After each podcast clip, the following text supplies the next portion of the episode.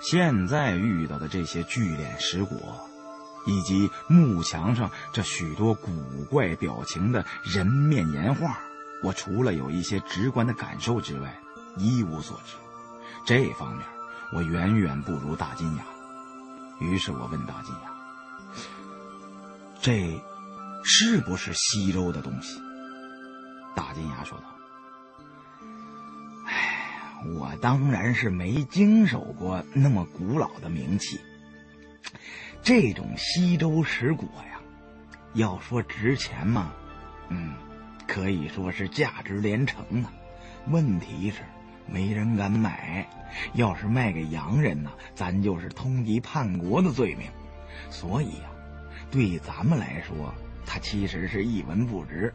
我虽然没倒腾过西周的东西，但是有时候为了长学问、长眼力，我经常看这方面的书，也总去参观博物馆，提高业务能力。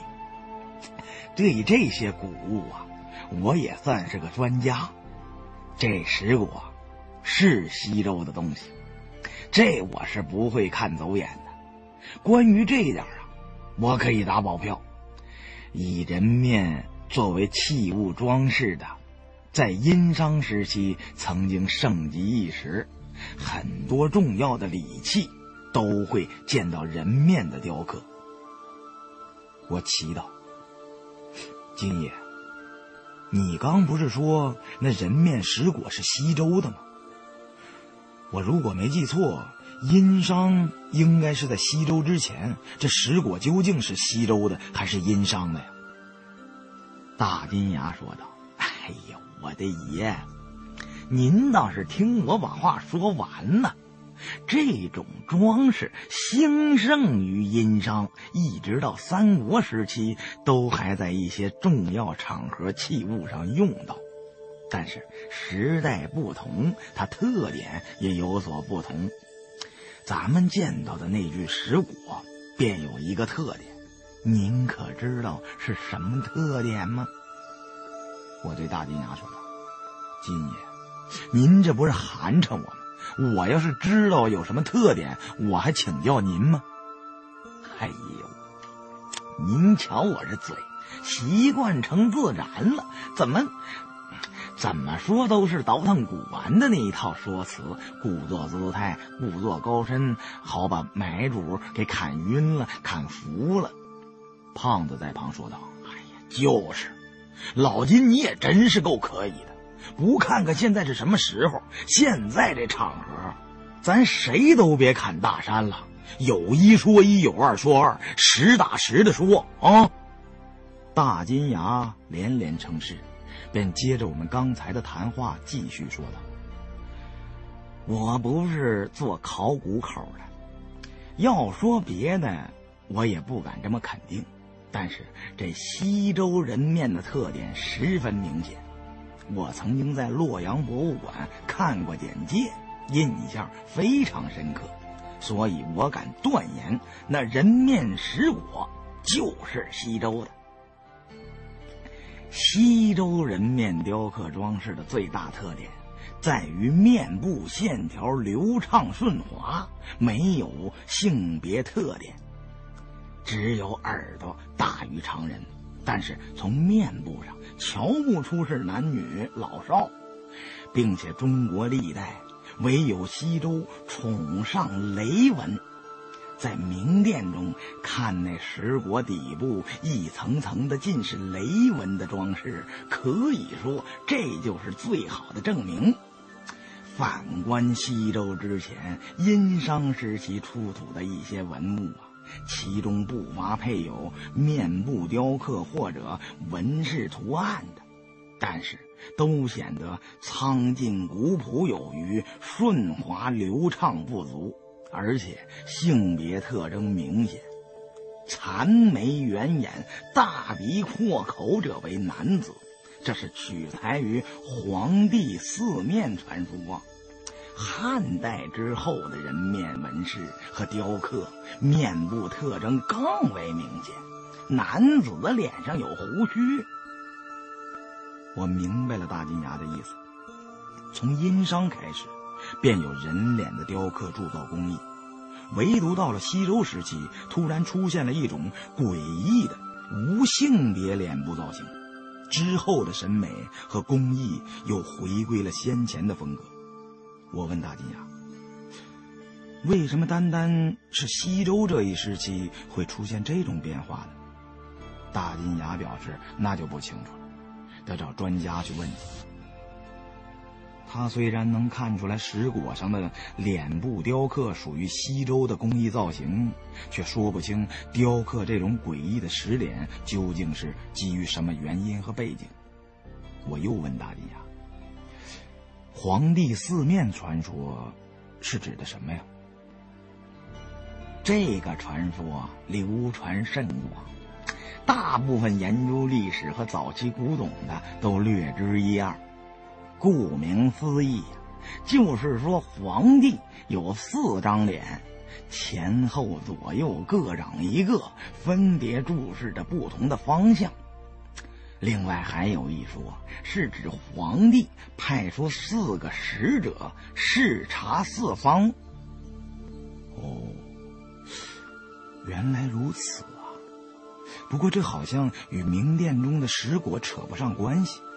那石椁上共有5张人脸，棺盖上有一张朝着上方，会不会那张脸孔的造型是和墓主有关呢？我知道问也白问，我们3人现在都如坠无里雾中，辨不清东西南北。从大金牙的话来推断，并不一定能够确认那具石椁与这些古怪墓墙属于西周时期的产物。大金牙见我半信半疑，便补充了几句：如果这附近能找着一些鼎器或者刻有铭文的地方，那便能进一步确认了。胖子问道：老爹，你还懂铭文呢？啊，平时没听你说起过呀。想不到你这么大学问，看你这发型跟你肚子里的学问不太匹配呀，真是人不可貌相啊！啊！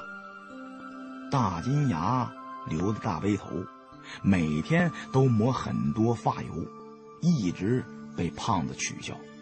此时见胖子又拿发型说事儿，才想起自己的头型半天没打理了，赶紧往手心里啐了几口唾沫，把头发往后抹了抹，呲着金牙说：懂可不敢当，不过如果找到铭文，我瞧上一眼，倒还能看出来是不是西周呢。3人商议了半天，也没商议出个什么子午卯酉来。眼前的墓道两边都可以通行，但是不知连着哪里。头上有个缺口，上面便是停放人脸巨椁的明殿。我对大金牙和胖子说道：咱们现在的处境很尴尬，以至于根本搞不清自己在什么地方。不过如果这条墓道真是大金牙所说的西周建筑，那我倒是可以判断出这里的大致格局。商周的古墓没有大唐那么奢华，但是规模比较大，垒大石分大殿而建，而且是分为若干层，不是平面结构。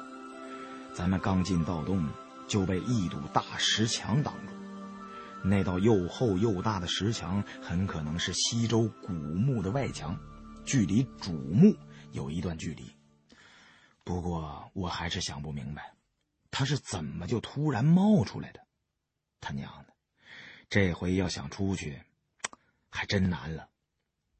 老胡，我看你也别想了，这事儿不是咱能想明白的。本来呀，我觉得咱们3个人的组合基本上什么古墓都能摆平了。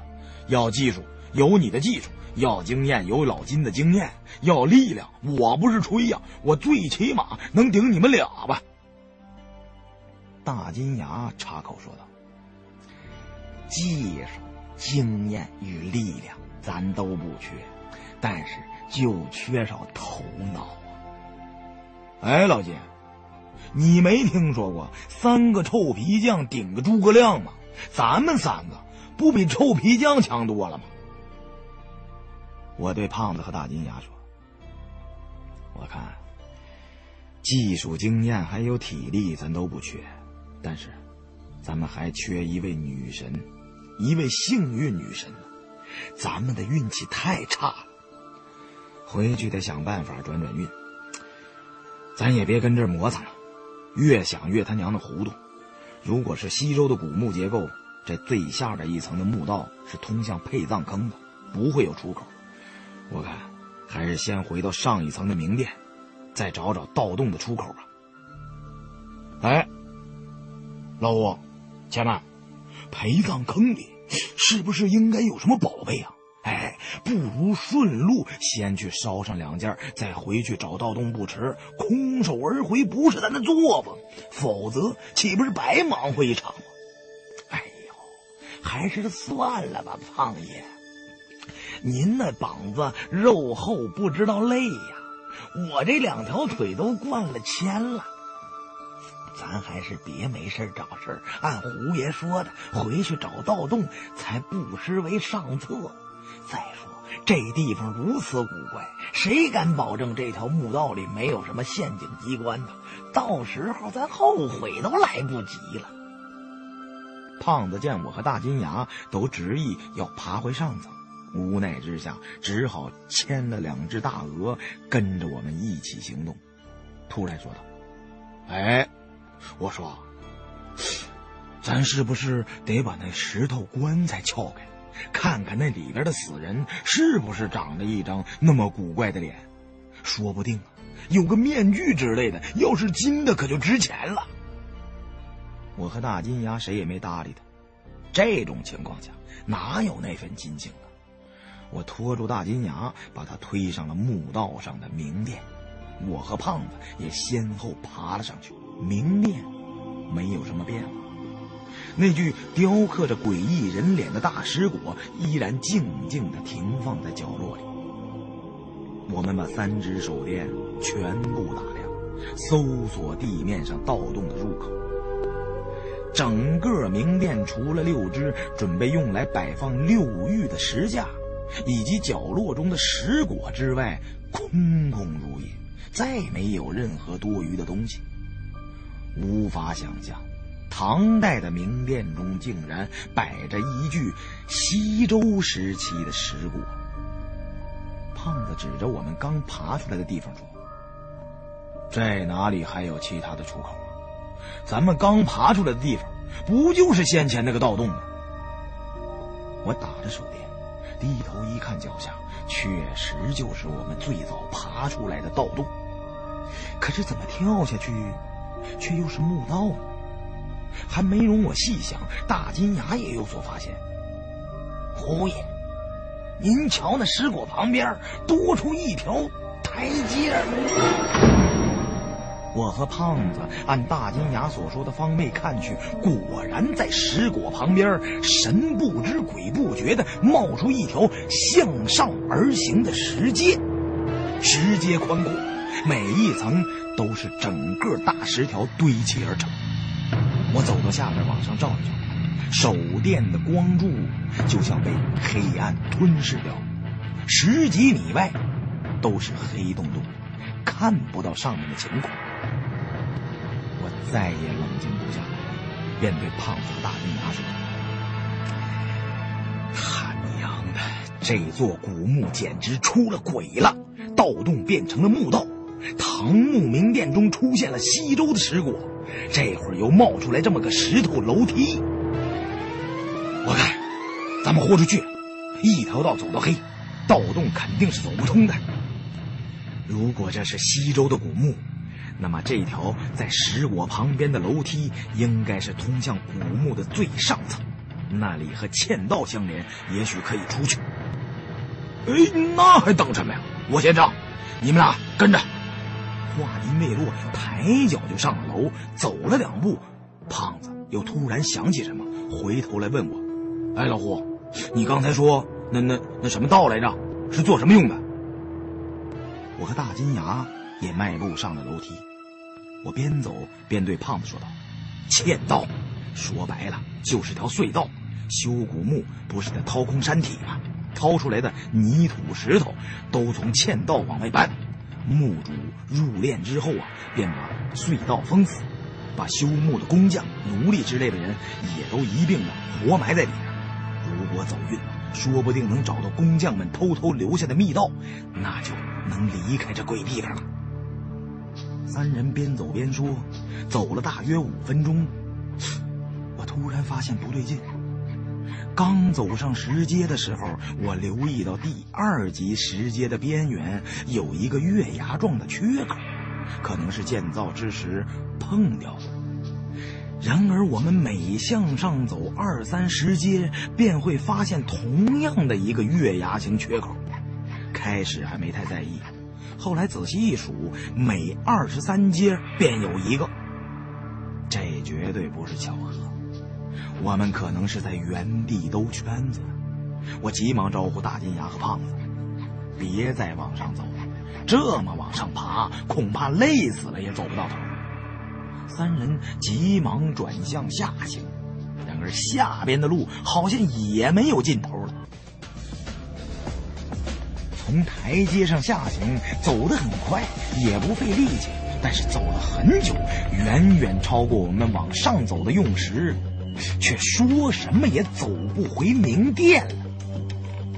3个人都已经累得气喘如牛，大金牙身体本就不好，这时候累得他呼吸又粗又急，呼哧呼哧作响，好似个破风箱一般。我一看，再走下去就得让胖子背着大金牙了。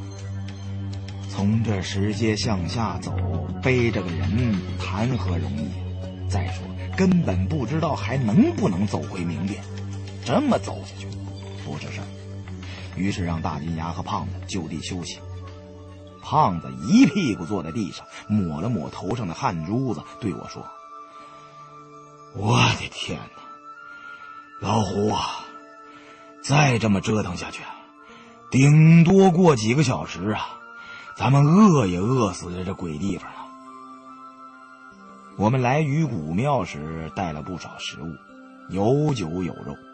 但是为了能装古墓中的宝贝，还要带一些应用的简易装备，便把食物都放在了鱼骨庙中，并没有随身带着，每个人只背了1壶水。虽然钻进盗洞之前吃喝了一顿，但是折腾了这么长时间，肚子里都开始打鼓了。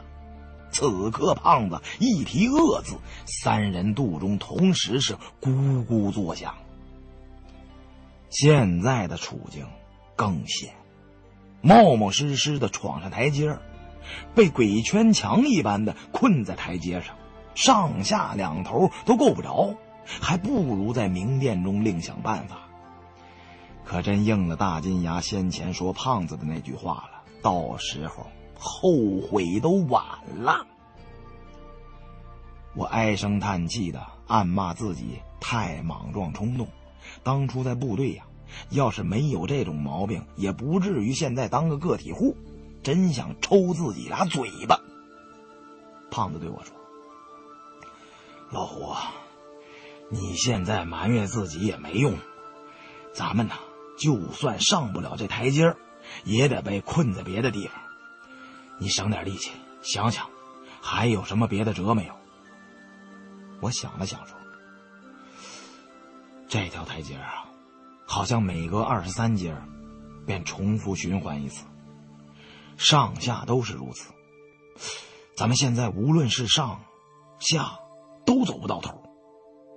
哎，那完了，这就是鬼打墙啊，绝对没错，永远走不出去，只能活活的困死在这里，就等着下一波盗斗的来给咱们收尸吧。”大金牙听了胖子的话，悲从中来，止不住流下2滴伤心之泪。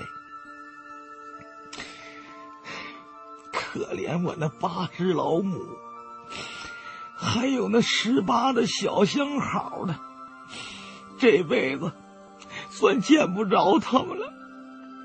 要是还能有下辈子，我我死活是不做这行了。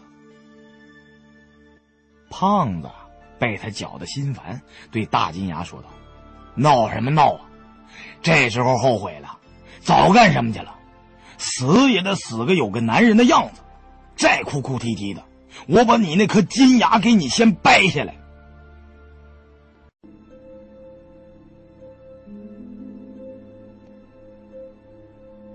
大金牙对自己这颗金牙视若珍宝，差不多和发型一般重要。听胖子要掰他的牙，赶紧伸手把嘴捂上。胖爷，我可提前跟你说好了，咱们都是将死之人，你可得给我留个全尸，别等我饿到动不了劲儿的时候，趁人之危把我这颗金牙掰了去。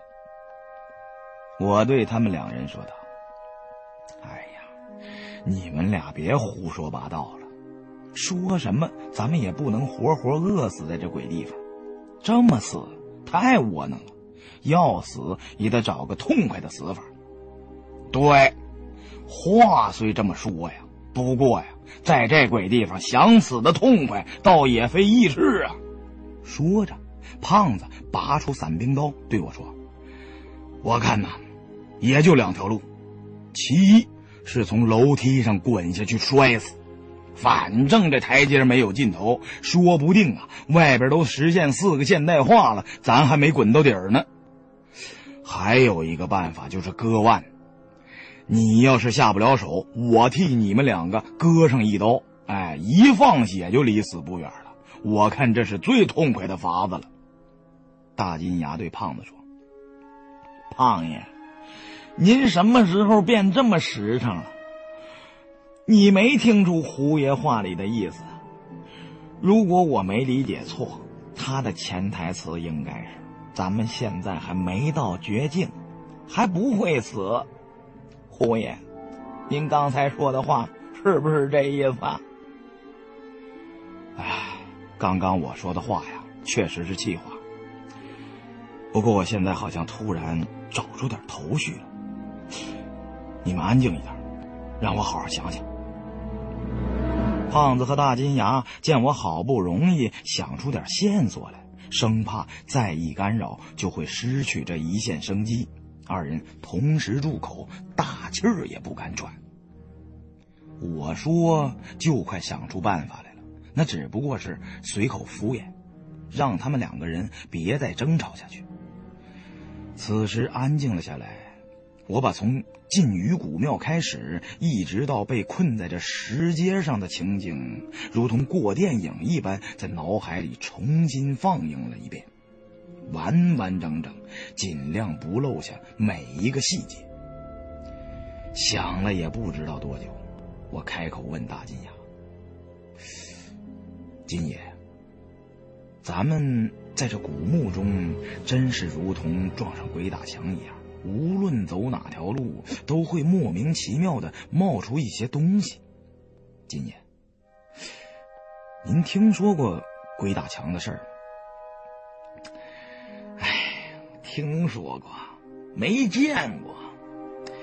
当年地安门大街那边闹过一阵，害得附近的人一到晚上12点就不敢从那儿过了，要么一直转悠到天亮也走不出那条马路。还听说过一些外地的传闻，不过咱们遇到的应该不是鬼打墙吧？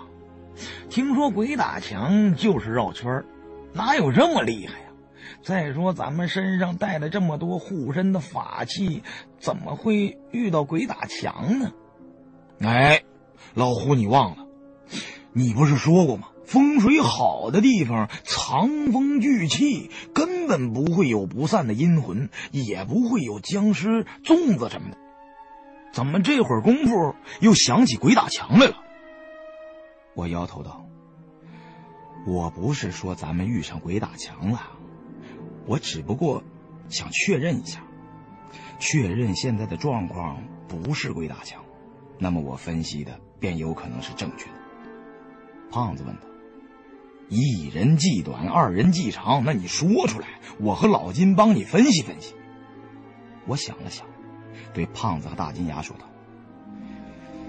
我好像已经知道咱们碰到的是什么东西了，不过我要说出来，你们俩可别害怕。”胖子说：“嗨，鬼打墙咱都不怕，还怕什么乱七八糟的？你尽管说吧，就算是死了，咱好歹也当个明白鬼，糊涂鬼到阎王爷那儿都不收啊。”我害怕你们俩理解不了，其实我也只是根据咱们遇到的这些现象做出的判断，我觉得应该是这么回事，我说出来，你们俩看看有没有道理。胖子和大金牙等着我把我想到的情况说出来，但是我没急着说，反而先问大金牙一个问题：今夜咱们在盘蛇坡旁的小村子里见到的一块残缺不全的石碑，还有在明殿中见到的宫女壁画，以及前殿中那座制度恢宏的地宫，都实打实的是唐代的，这一点咱们绝不会看走眼，对不对？对呀，没错啊，绝对都是唐代的东西，那工艺，那结构，还有那壁画上的人物服装，要不是唐代的，我把自己眼珠抠出来当泡彩。不过话虽然这么说呀，可是我得到了大金牙的确认，没等他说完便接口说道：“可是偏偏在这唐代的古墓中冒出了西周的石椁，会有西周壁画的墓道，盗洞半截的地方还凭空冒出了西周古墓的外墙。”大金牙和胖子异口同声地说道：“是啊，这不是活见鬼了吗？”咱呐，还别不信邪，说不定啊，这回就是见了鬼了。不过这鬼可能比较特殊。胡爷，特殊？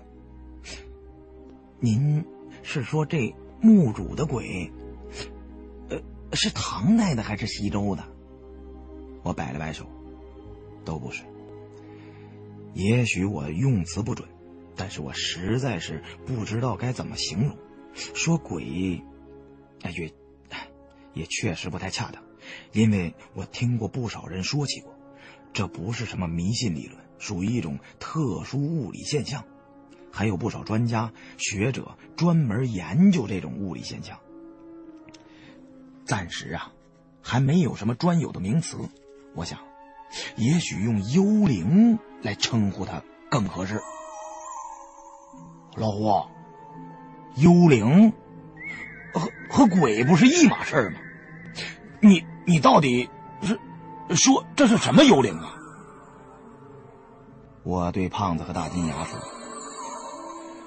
幽灵啊，我看是一座西周古墓的幽灵，不是人死后变得鬼魂亡灵的那种幽灵，而是这西周的古墓本身就是一个幽灵。这是个摸金行当中传说的幽灵种，依附在这座唐代器灵之上的西周幽灵种。”大金牙也听明白了几分，越想越觉得对，连点头。传说中有幽灵楼、幽灵船，还有幽灵塔、幽灵车，说不定咱们碰上的还真是一座幽灵墓。胖子却是越听越糊涂，便问我和大金牙说的话是什么意思，能不能说点让人容易懂的话。大金牙对胖子说：“我做了这么多年古玩生意，深信一个道理，这精致的玩意儿之中啊，汇聚着巧手匠人的无数心血，年代久远了，就有了灵性，或者说呀，有了灵魂。这件玩意儿一旦是毁坏了，不存于世了，也许它本身的灵魂还在，就像是有些豪华游轮，明明已经遇到海难，葬身海底多年了，可偶尔呢，还有人在海上见到这条船，它依旧航行在海面上。也许船员们看到的只是那条船的幽灵。哦，原来是这样。那看来我还是很有先见之明的嘛。我刚看到尸果的时候就曾说过，也许这物件年头多了，就他妈成精了。你们俩也真是的，我那时候说的这么明白了，你们愣没反应过来，我跟你们俩笨蛋真是没脾气了。哎，我说胖子，听胡爷这一提这事儿啊，我觉得真有这种可能。以前我们家有个亲戚从湖南来北京丰台办事，在丰台住在一个招待所，当时他开的房间号是303。那天太晚了，晚上12点多钟了，他困得都快睁不开眼了，迷迷糊糊的就奔3楼了。上了楼梯一看，迎面就是303，一看门还没关，也没多想，推门就进去了。一看桌上还有杯热水，拿起来喝了2口，倒在床上就睡了。第二天早上被人叫醒了，发现自己正睡在3楼的楼梯上。老金，你是说你那位亲戚也遇上幽灵楼了？是啊，招待所里的服务员就问他为什么睡楼梯上啊，他把经过一说，开始还以为自己是梦游呢，一看303室的门是锁着的，里面的东西什么都没动，铺盖也没打开，结果稀里糊涂的就走了。后来又去丰台，还住在那个招待所，闲聊的时候听说呀，这座招待所曾经失火烧毁过，后来又按原样重新建的，除了规模上扩大了一些，其余的都没有什么变化，连门牌号都一模一样。每年都出现这么几次客人明明进了房间，早晨睡在外边的情况，但是也没有什么伤亡意外事故之类的事情发生，所以没引起重视，大伙儿啊也从不拿这事儿当回事儿。我曾经听我这位亲戚说起过，纯粹是当茶余饭后的谈资呢，我始终没太在意。现在看来，咱们也是遇上这种幽灵墓。大金牙又对我说，还是胡爷见机的快，您瞧我都吓晕了头了，现在刚回过神来，脑袋里是一团乱麻，就算是让我想破了头，一个脑袋想出俩脑袋来，也根本想不到这些呀。我接着说，哎，惭愧呀，我也是憋急了才想到这一步的，我现在脑袋也疼着呢，所有的情况我都想遍，觉得咱们应该就是遇上幽灵种了，否则怎么可能会有2个重叠在一起的古墓呢？2朝2代都看上了一块风水宝地，这种情况当然也有，尤其是这种内藏冤的情形，真可谓是宝脉家学极为难求。想通了这最关键的一点，其余的问题也就迎刃而解了。龙岭这处内藏冤的宝穴，很可能在西周的时候就被人相中了，不过那时候还没有唐代那么丰富具体的风水理论，但是天人合一的最高境界是自打有了人类的那一天起，便是人类追求的终极目标。西周的某位王族死后被埋在这里，用人面石椁成殓，墓穴的构造就和我们见到的差不多，外围筑以巨大的外墙，里面分为3层，在最底下的1层放置大批的陪葬品。以当时的情况来看，应以牛马动物和器物为主，中间1层停放着装殓墓主的人脸石椁，除此之外没有多余的东西了。即使有几件墓主随身携带的重要陪葬品，也都应该随墓主尸体装在石椁之中。第3层就是连接嵌道的入口，我们现在所在的石阶便是位于上中2层之间的位置。这位装殓在人脸石椁中的墓主人本可以在此安息千年，但是在唐代之前的某一个时期，出于某种我们无从得知的原因，也许是由于战乱，也许是因为盗墓，甚至也有可能是当时的政治斗争，这座墓被彻底的毁坏了。后来到了唐代，为皇家相形夺地的风水高手也看中了龙岭中的这块内藏渊的宝穴，于是为了皇室中的某位重要的女性成员，在此地开山修墓。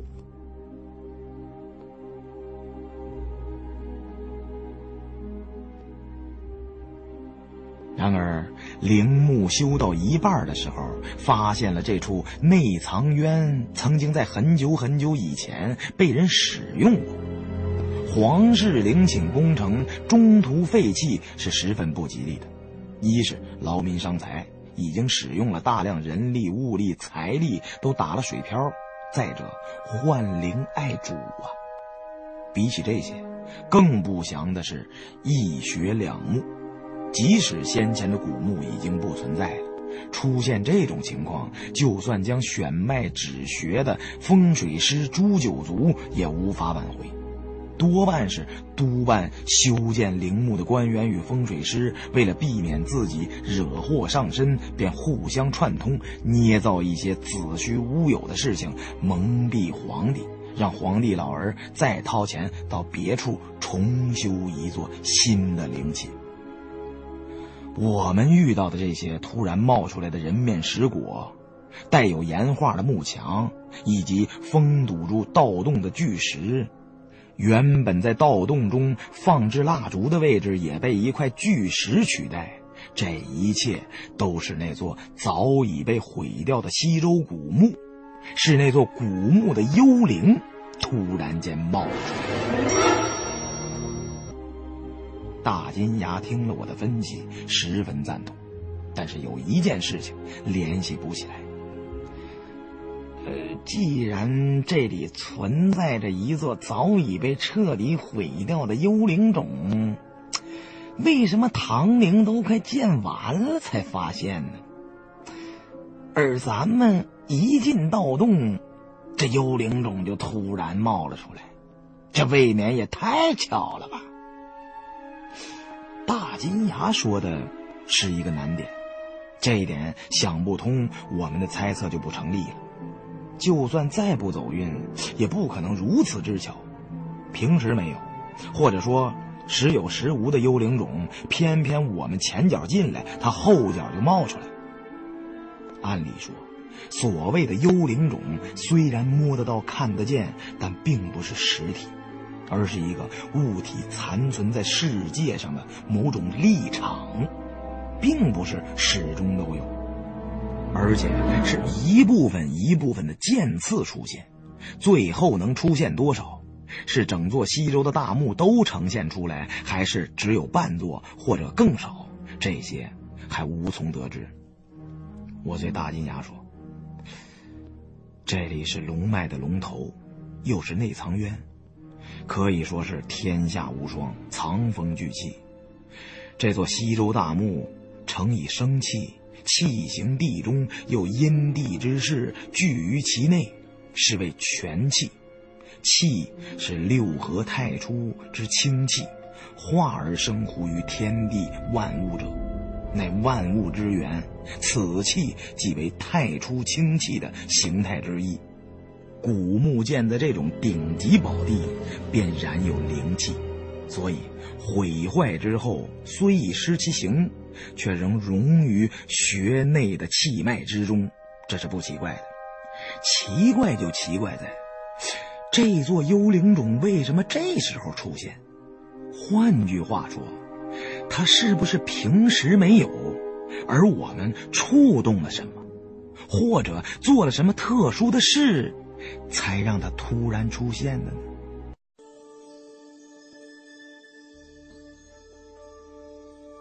大金牙听了我的分析，十分赞同。高啊，胡爷！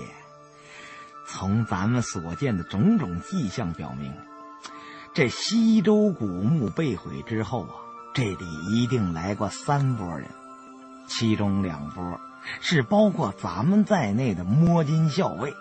这两拨人虽然中间隔了几十年，却都遇到了这座幽灵冢，而且还都被困其中。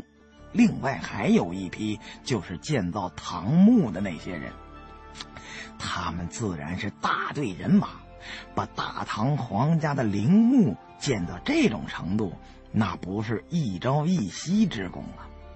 他们都快把墓修完了，才发现这里有座幽灵冢。之前施工的过程当中，他们为什么没发现呢？我点头说道：是啊，不管先后，肯定是做了什么特殊的事，把幽灵冢引了出来。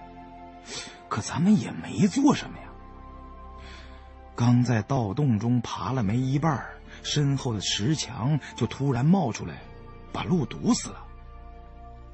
大金牙苦苦思索，这座西周古墓想必是被人彻底捣毁了，连一砖一石都没有留下。修建唐墓的人以为这里只不过是个巨大的天然山洞，既是风水位，又省去一些掏山的麻烦。他们这些人肯定是后来才发现了幽灵冢。还有在鱼骨庙打盗洞的摸金校尉，包括咱们三个，肯定都做了一件相同的事儿，才把幽灵冢引发出来。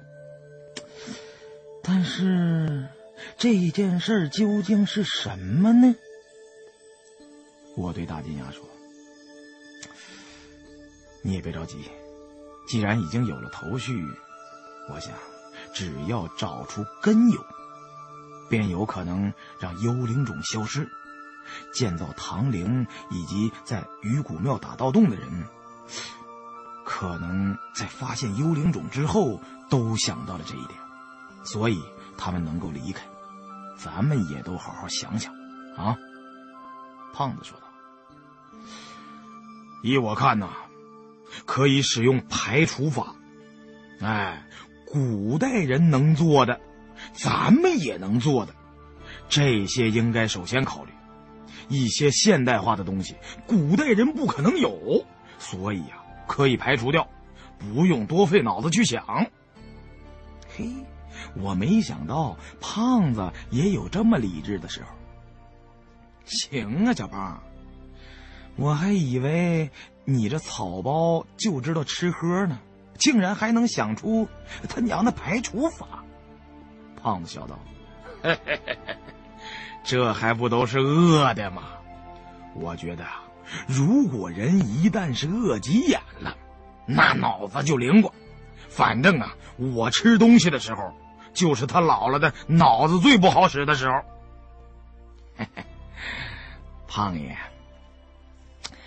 咱们还可以把范围圈得更窄一点。修唐墓的人是在工程快结束时发现幽灵冢的，咱们则是刚进盗洞，便被困住了。是啊，就你们俩这水平，还摸金倒斗呢，真是猪脑子！我再给你们提个醒，古代人也使，咱们也使，啊，那还能有什么呀？嗨，这不明摆着吗？蜡烛啊，蜡烛，我也想到了，不过应该不是蜡烛。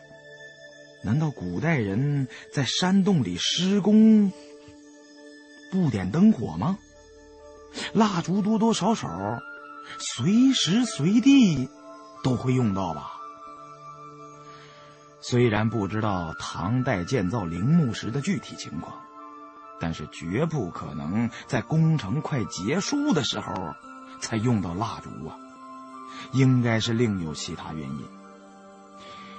不过蜡烛这个东西啊，对我们来讲是比较敏感的。是不是唐代有某种传统，在修建大型陵寝之时开始不可以点蜡烛呢？这样根本不合常理，不会有这么古怪的规定。如果真有这样的规定，我那本祖传残书中就一定会有记载。正当我们思前想后，一样一样排除的时候，忽然胖子牵的两只大白鹅互相打了起来。胖子骂道：嘿，他奶奶的，你们两只扁毛畜生闹什么？一会儿老爷就把你们俩烤了吃了。两只大鹅吵得甚凶，毫不理睬胖子的威胁。胖子瞧得有趣儿，笑着对我和大金牙说：哎，嘿嘿，老胡老金，你们瞧见过没有啊？咱只瞧见过斗鸡，这回啊来一场斗鹅。嘿嘿，原来鹅也这么好斗啊。我见胖子牵着的两只大白鹅如同黑夜中划过一道闪电，对胖子说：鹅鹅。胖子说道：鹅鹅鹅，曲项向天歌，白毛浮绿水。不是不是，我是说，我怎么没想到鹅呢？你们可知道在古墓地宫即将完工的时候要做什么吗？他们要宰三牲祭天，赴三秦献地。大金牙失声道：啊，胡爷，你是说是咱们带的两只鹅把幽灵冢引出来的？是啊，我怎么就没有想到这上呢？在鱼骨庙打盗洞的摸金校尉前辈，盗洞挖到地宫之后，为了试探明殿中的空气质量，一定也是用咱们盗斗行的老办法，以活禽探气。他带着鸡鸭鹅一类的禽类进去，这才被幽灵冢困住。在古代呀，修造陵墓的时候，在地宫构造完毕之后，都要在墓中宰杀猪牛羊三牲，捆缚三禽于地，为的是请走古墓附近的生灵，请上天赐给此地平安，使墓主安息不被打扰。这种说法叫做三牲通天，三禽达地。猪头牛头羊头同时供奉是十分隆重的，可以把信息传达到上苍。三禽则是献祭给居住于地上的神灵。禽畜可使真学余气连结，所以陪葬坑中必葬禽畜顺兴宫李地脉。大金牙说道：野为雁，家为鹅，野雁驯养变成了鹅。三禽中的鹅呀，是三禽中最具有灵性的。传说鹅能见鬼，说不定就是因为我们无意中带鹅进盗洞，惊动了这座西周的幽灵冢。我抓起一只大白鹅，取出伞兵刀，管它是不是，把两只鹅都宰了一试便知。举起刀就要动手割额颈的细块。大金牙好像突然想到什么，连忙按住我的手：“哎，可别，胡爷！我突然想到，咱们错了。”胖子见大金牙不让我们宰鹅，便问道：“老金，你怎么又变卦了？刚不是都说好了吗？”大金牙让我暂时把手中的伞兵刀放下，对我和胖子说道：“胡爷，胖爷，你们别见怪，刚才我冷不丁的想起了一件事儿，觉得似乎极为不妥。”我对大金牙说道：“哎，我就是这脾气，想起什么来啊，脑子一热，便不管不顾的先做了再说。如果有什么地方做的不妥，您尽管讲来。”“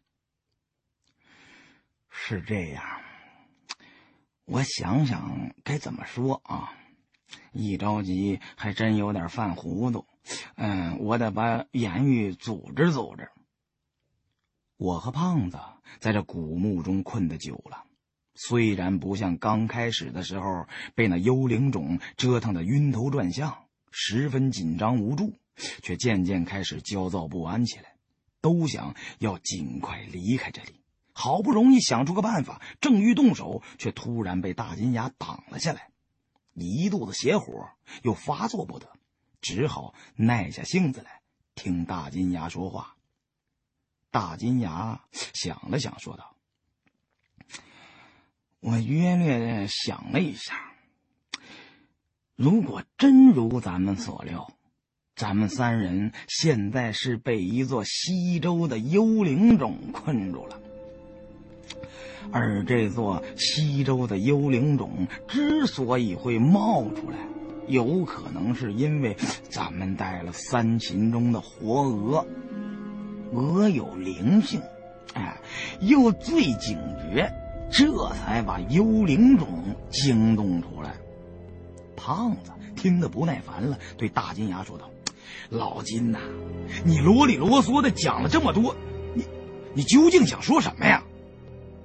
我让胖子不要再打断大金牙说话，先听大金牙把话讲完。真要能够逃出去，也不争这一时三刻的早晚。大金牙接着说：“咱们如果把两只鹅宰杀了，这古墓中没有了禽畜，也许这座西周的幽灵种便会隐居。不过不知道你二位想过没有，咱们现在所处的是什么位置？这条没有尽头的石阶正是幽灵种的一部分，也就是说这里本不应该有楼梯。在幽灵种出现之前，这里也许是山腹中的土石，也有可能是一处山洞。”我听到这里已经明白了大金牙的意思。“老金，你是说咱们如果在这里宰了两只鹅，万一幽灵种立刻消失，咱们就会落在唐代古墓的外边，从而再一次被困，甚至有被活埋的危险，是不是？”“对呀，我就是这个意思。另外你们俩有没有想过呀，西周古墓的幽灵似乎不是全部啊，它只有一部分，而且与唐代古墓重叠在了一起，这条石阶便是幽灵种的边缘，没有明显的界限，也许它的边界可能还处于一种混沌的状态，只不过咱们无法知道它是正在扩张呢，还是在收缩。如果咱们宰了这两只大白鹅，万一……”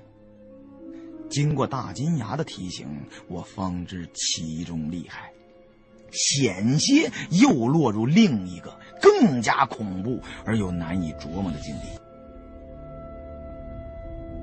我对大金牙说：“金爷说的是啊，咱们应当先想法子回到唐墓的明殿，在明殿或者盗洞口附近确定好了安全的位置，然后再杀掉这两只惹祸的大鹅。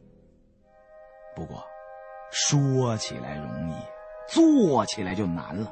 这条石头台阶每23阶便循环一次，反反复复，似乎是无穷无尽。一旦走上这条石阶，无论是向上还是向下，都走不到尽头啊！”我同大金牙和胖子二人又商议了几句，却想不出什么眉目。总不能闭着眼睛往下滚吧？ 那样的话，恐怕就会如胖子所说的那种情况，滚到外边的世界都已经实现4个现代化了，我们也许都没滚到头呢。这条看似平平常常的西周古墓石阶，实在是比什么黑熊白熊还难对付。倘若是倒斗摸到粽子，大不了豁出性命与他恶斗一场，见个生死高低。 可是这大石条搭成的石阶，打也打不得，砸也砸不得。站在原地不动，不是办法；往下走，又走不到头，无力感充斥着全身。我体会到了，这才是真正的恐怖。正在一筹莫展之时，大金牙想到一个办法。 虽然不知道是否可行，但是有病乱投医，姑且一试。我们三人首先要确定一下，是不是每隔23阶便有一阶的边缘有个月牙形的缺损？我们一边数着，一边向下走，数了整整5段，确认无误之后，按照商量好的办法，三人各持一支蜡烛。我先选定一处有月牙形缺口的石阶站定，把蜡烛点亮，然后大金牙同胖子继续往下走，以还能看见我站立处蜡烛的光亮为准。第2个人再停下，点燃蜡烛，随后第3个人继续往下走。 这个方案的前提条件是石阶不能太长。如果只有23阶，而我们在互相保持目视距离的情况下，又能超出这23阶台阶的长度，那就有机会走回台阶下的明殿了。然而，我们三人一试之下，发现这个方案根本不可行。这条没有上下尽头的古墓石阶， 不仅是无限循环，而且在石阶的范围内似乎格外的黑。这种黑不是没有光线的那种普通黑暗，而是头上、脚下、身前、身后似乎都笼罩着一层浓重的黑雾。即使点上蜡烛，最多也只能在5、6条大石阶的范围内看到，超过这一距离， 蜡烛的光线就被黑暗吞噬掉了。这种黑暗让我想起了新疆的鬼洞，想不到那噩梦一样的黑暗又一次在龙岭的古墓中遇到了。想到这儿，身体就忍不住发抖，好像死在了新疆的那些同伴正躲在黑暗角落中注视着我的一举一动。 就连35米照明距离的狼眼手电也只能照亮6级台阶的距离，一超过6级台阶，便是一片漆黑。不仅照不到远处，远处的人也看不见手电和蜡烛的光亮。我们又只有3个人，3个人只能如此探索出去12阶的距离。 而这条西周古墓的石阶最少有23阶以上，所以我们这样做无法取得任何的突破。我们三人无奈之余，又聚拢在一起，点了支蜡烛，把手电筒全部关闭。胖子取出水壶喝了几口，好像想灌个水饱，结果越喝肚子越饿，连声咒骂这驴日的大十条台阶。我闻着不对，胖子的水壶里一股酒气。我问胖子：“胖子，你是不是把水壶里灌上白酒了？”哎，你奶奶的！让你带水，你偏带酒，喝多了还得我们抬你出去啊！胖子避重就轻，对我说：“老胡啊，这时候喝口酒不是壮胆吗？要不这么着，你看怎么样？咱们还是按先前那样，你和老金俩人呢，每隔6层石阶便点一支蜡烛等着。啊，我豁出去了，一直跑下去啊！”我否定了胖子的计划。哎，你这种匹夫之勇是最没用的，你这么干等于白白送死。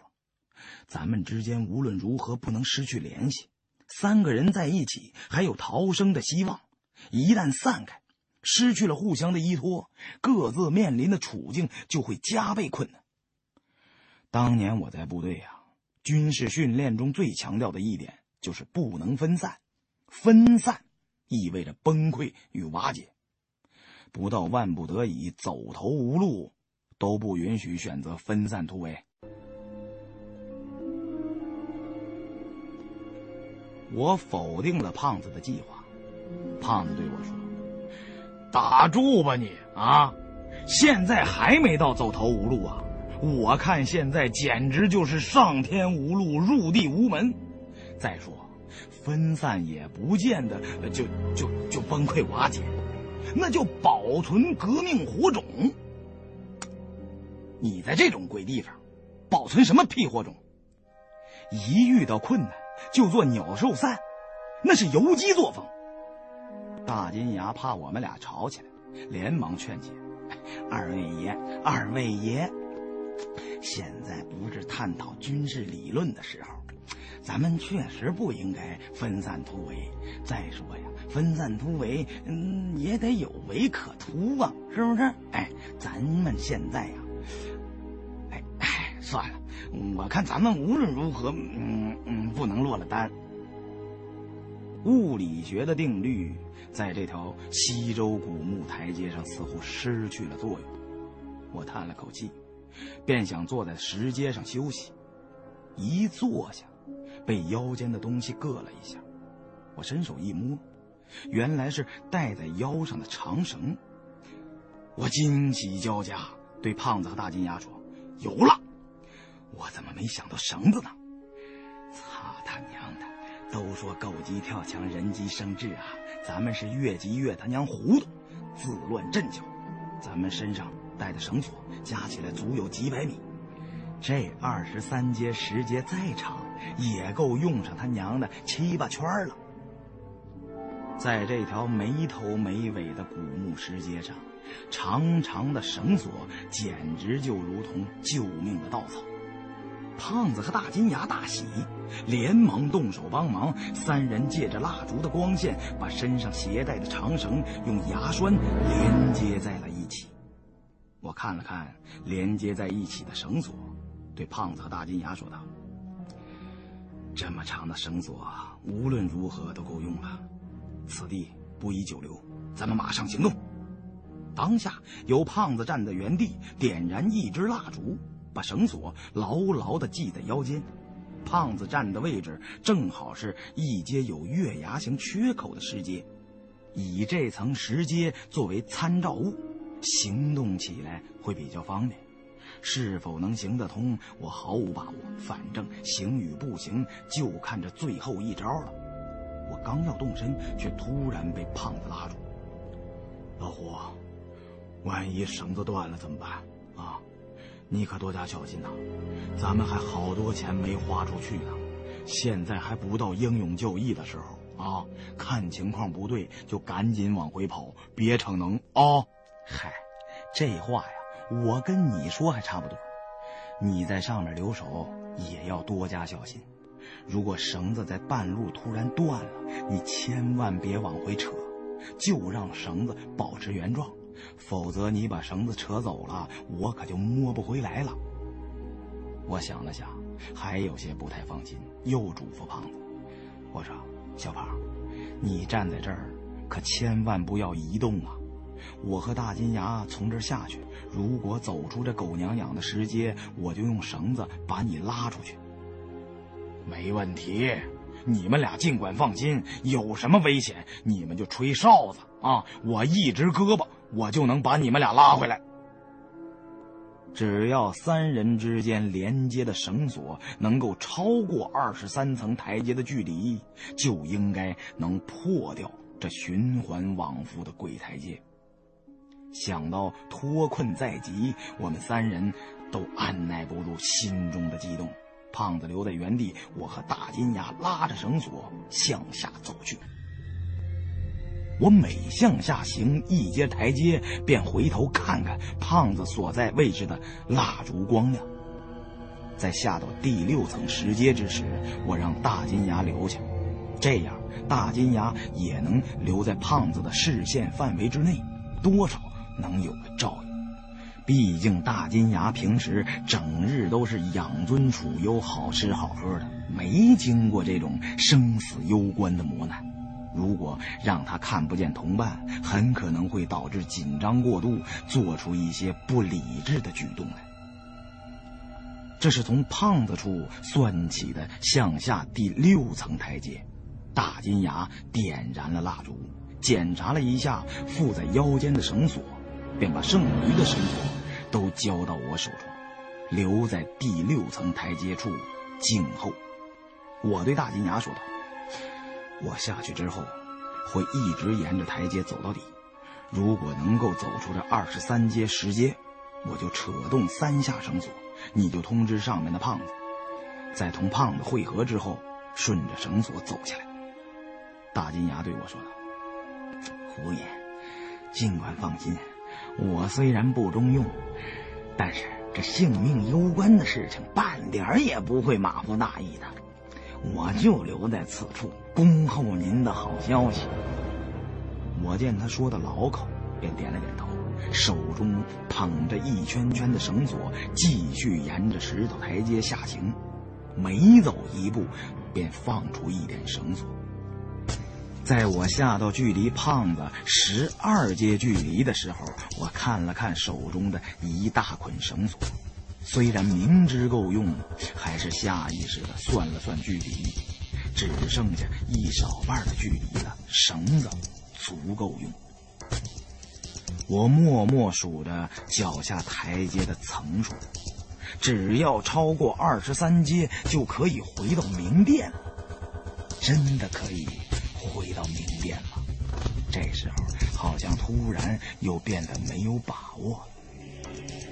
眼前是一片无尽的漆黑，越往下走，我的心跳就越快，是怕期望越大，失望越大。不过已经走到这一步，只有硬着头皮继续向下而行。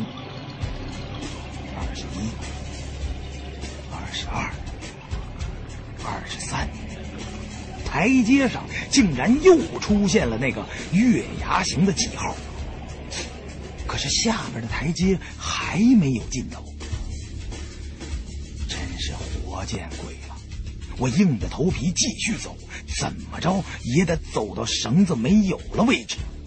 手中的绳子越来越短，我心中发毛，准备就此返回，不想再往下走了。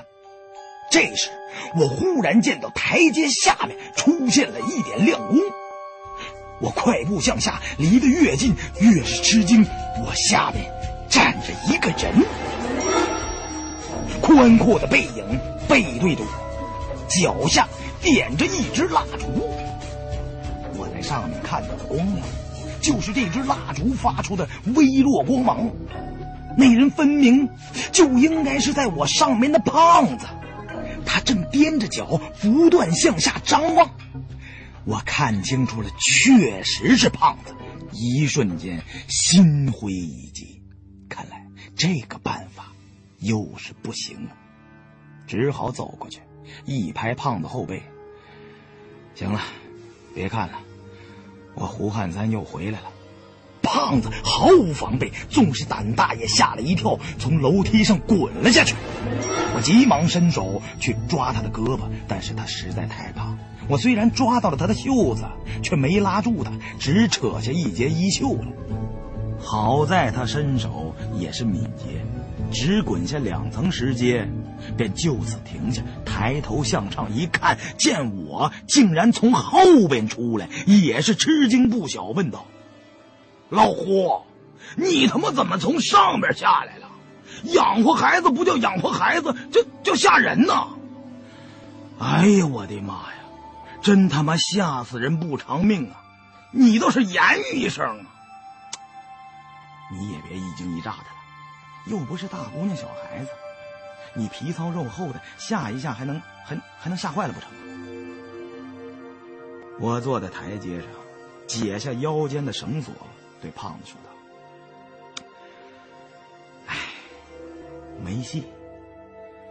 看来咱们判断的一点没错，这段台阶是幽灵种边缘的混沌地带，空间定理在这条台阶上是不存在的。赶紧把老金拉上来，咱们再另做打算吧。”胖子拉扯绳索，把大金牙扯了上来。把前因后果对他讲了一遍，大金牙听罢也是垂头丧气。我对胖子和大金牙说道：“虽然常言道一鼓作气，再而衰，三而竭，但是咱们还没到沮丧的时候，趁着还没饿着走不动，赶紧再想想，看还有什么辙没有。倘若再过几个小时饿得走不动了。”就真的闭眼等死了。一提到饿字，胖子急火中烧，抓起地上一只大鹅的脖子说道：“那倒也不至于，要是实在没咒念了，咱还有2只烧鹅可吃。既然你和老金说不能在这楼梯上杀鹅，咱们可以先吃一只，留下1只，等到明辨之中再杀啊！”我对胖子说道：“咱们没有柴火，在这里怎么吃啊？难道你生吃啊？”胖子抹了抹嘴角流出的口水，说道：“哎，生吃有什么不成啊？古代人还不就是吃生肉吗？真饿极了，还管它是生是熟啊！原始人才吃生肉，茹毛饮血。你还是再咬咬牙坚持坚持吧。如果咱们再离不开，你再生吃也不晚。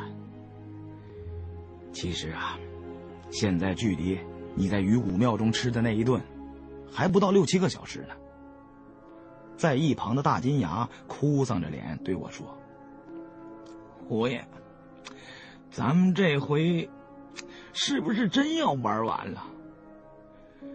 这上天入地的法子都想遍了，就是离不开这鬼打墙的20几层台阶。哎，这可真是倒了邪霉了。”我想宽慰胖子和大金牙几句，话到嘴边却说不出口。其实我现在也是心烦意乱，也十分需要别人说几句宽心话。这驴日的23阶台阶真是要了命！23，这个数字好像在哪儿见过。我伸手摸了摸石阶上的月牙槽。好像只身在茫茫大海中挣扎的时候，突然抓到了一块漂浮的木板。胖子又想跟我商量怎么吃这2只鹅的事，我怕他打断我的思路，不等他开口，就对他做了一个噤声的手势，继续绞尽脑汁搜索记忆中的信息。我想明白之后，一拍大腿，吓了大金牙和胖子一跳。我对他们2人说道：“操他奶奶的！咱们都让这鬼台阶给蒙了，这根本就不是什么鬼打墙，也不是什么幽灵种边缘的混沌地带，这他娘的是西周古墓中的一个机关，一个以艺术设计的诡异陷阱。自当年在部队开始，我就一直结合家传秘书的残卷研究《周易》，概觉出太极生两仪，两仪生四象，四象生八卦，故生人分东卫西卫乃两仪之说，分东四卫西四卫乃四象之说，分乾坎艮震巽离坤兑乃八卦之说，是皆天地大道造化自然之理。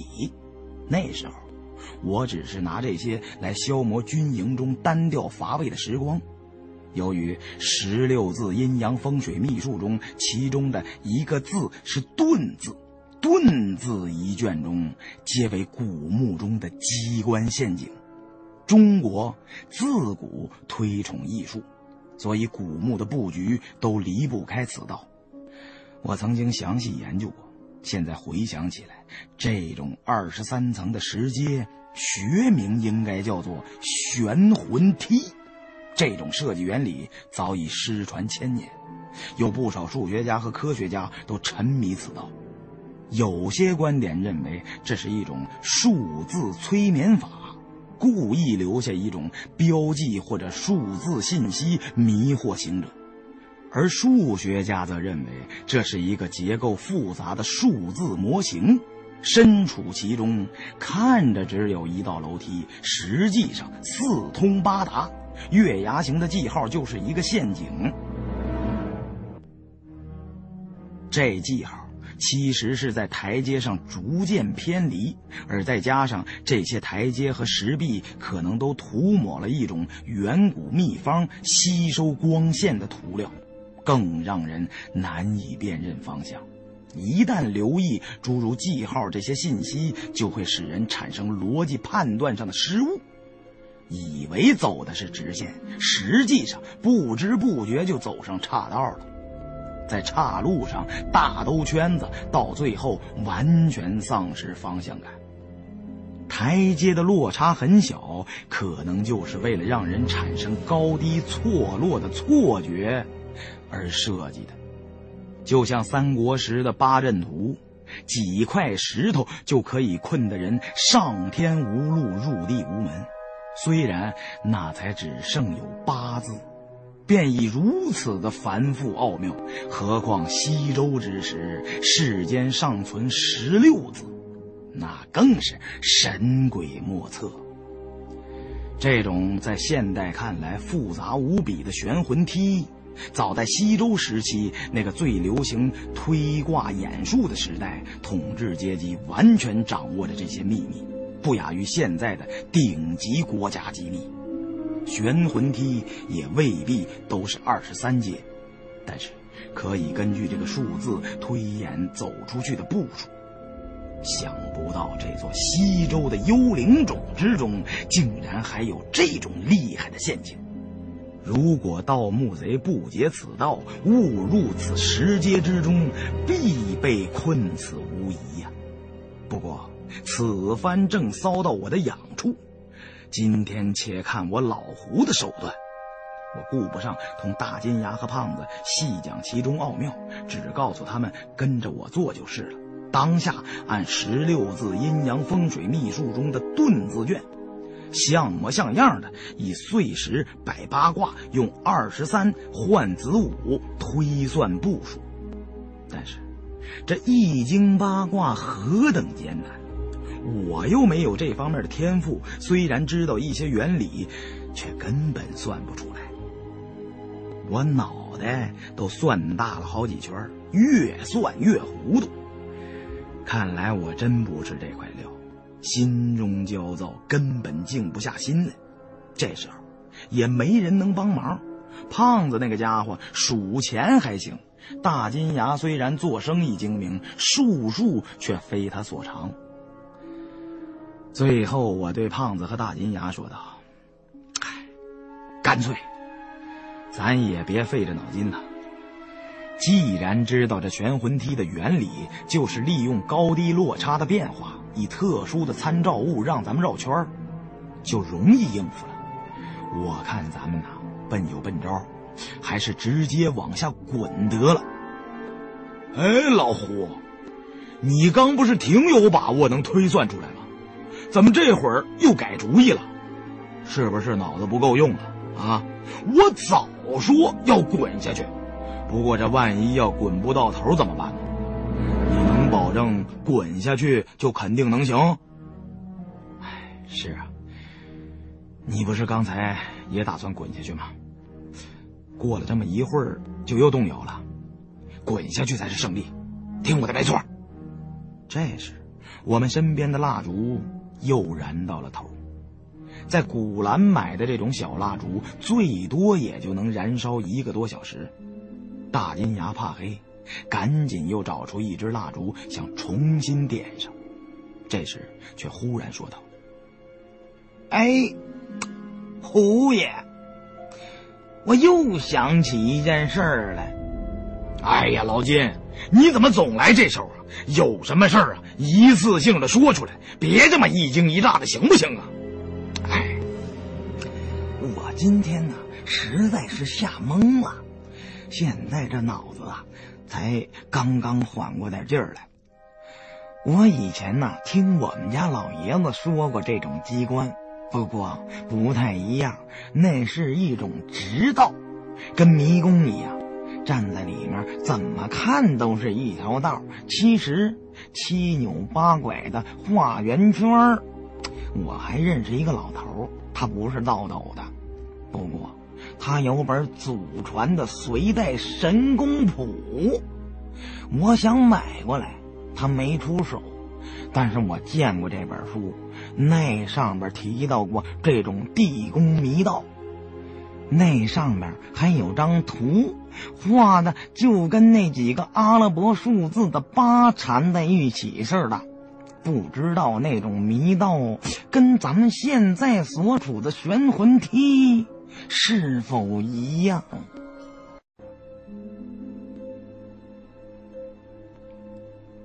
大金牙说起了一本隋代的神功谱，那上面提到过这种地宫迷道，上面还有张图，画的就跟几个阿拉伯数字的8缠在一起似的。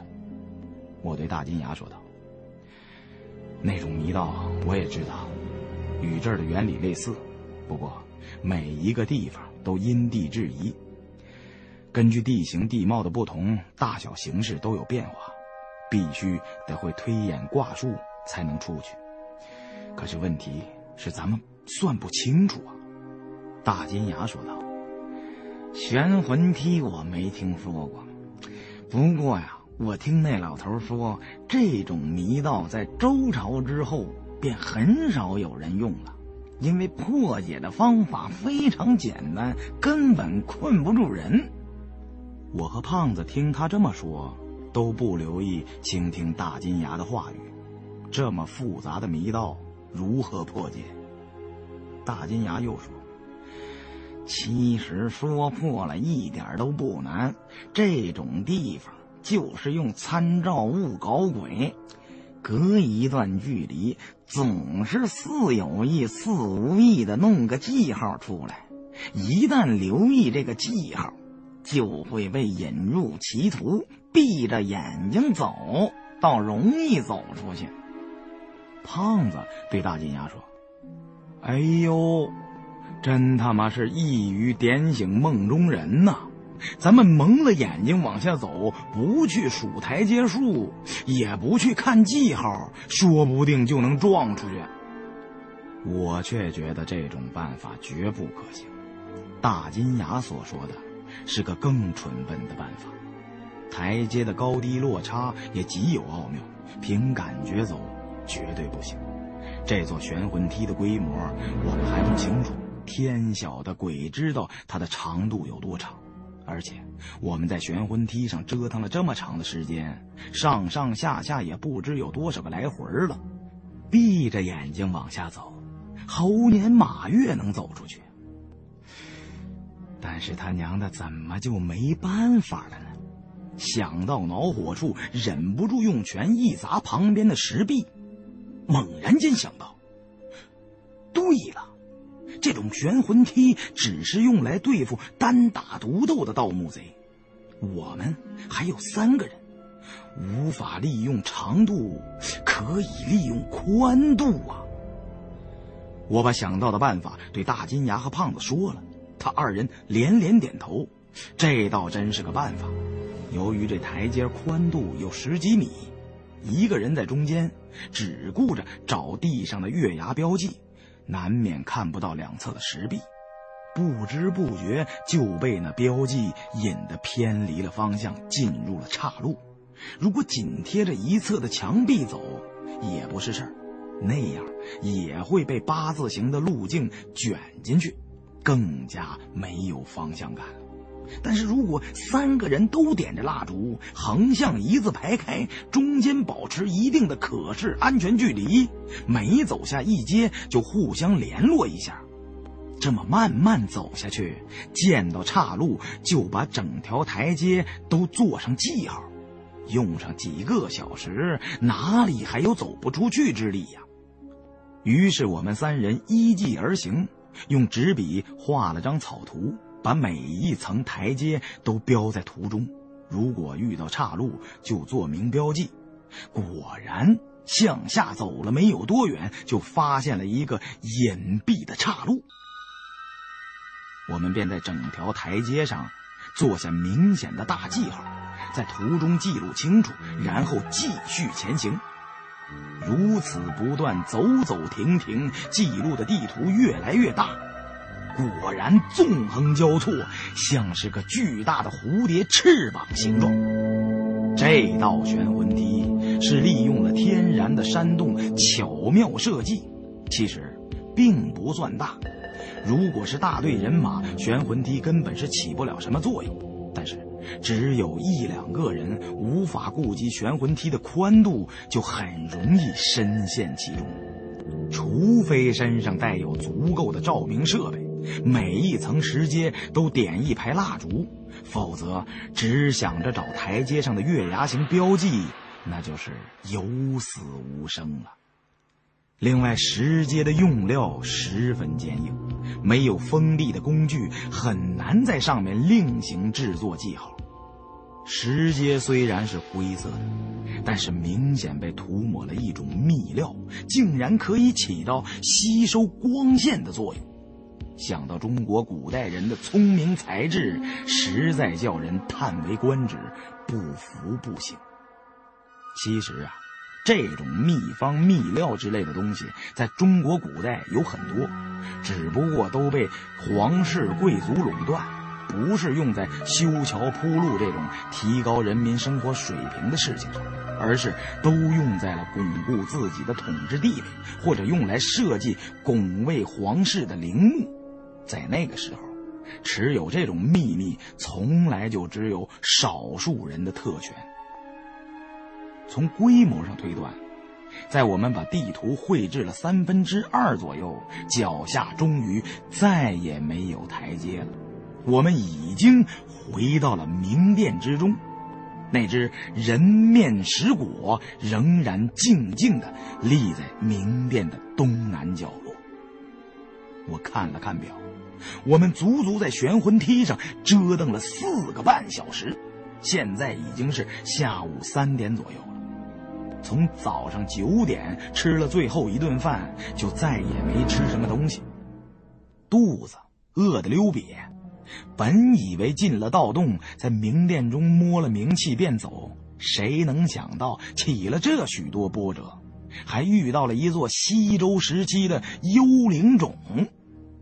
这件事儿充分暴露了我们的盲目乐观主义情绪，以后啊，万万不能再做这种没有万全准备的事了。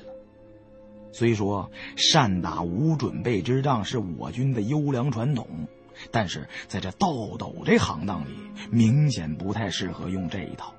打仗凭借的是勇气与智慧，而盗斗发丘，更重要的是清醒的头脑、丰富的经验、完美的技术、精良的装备、充分的准备，这些条件缺一不可。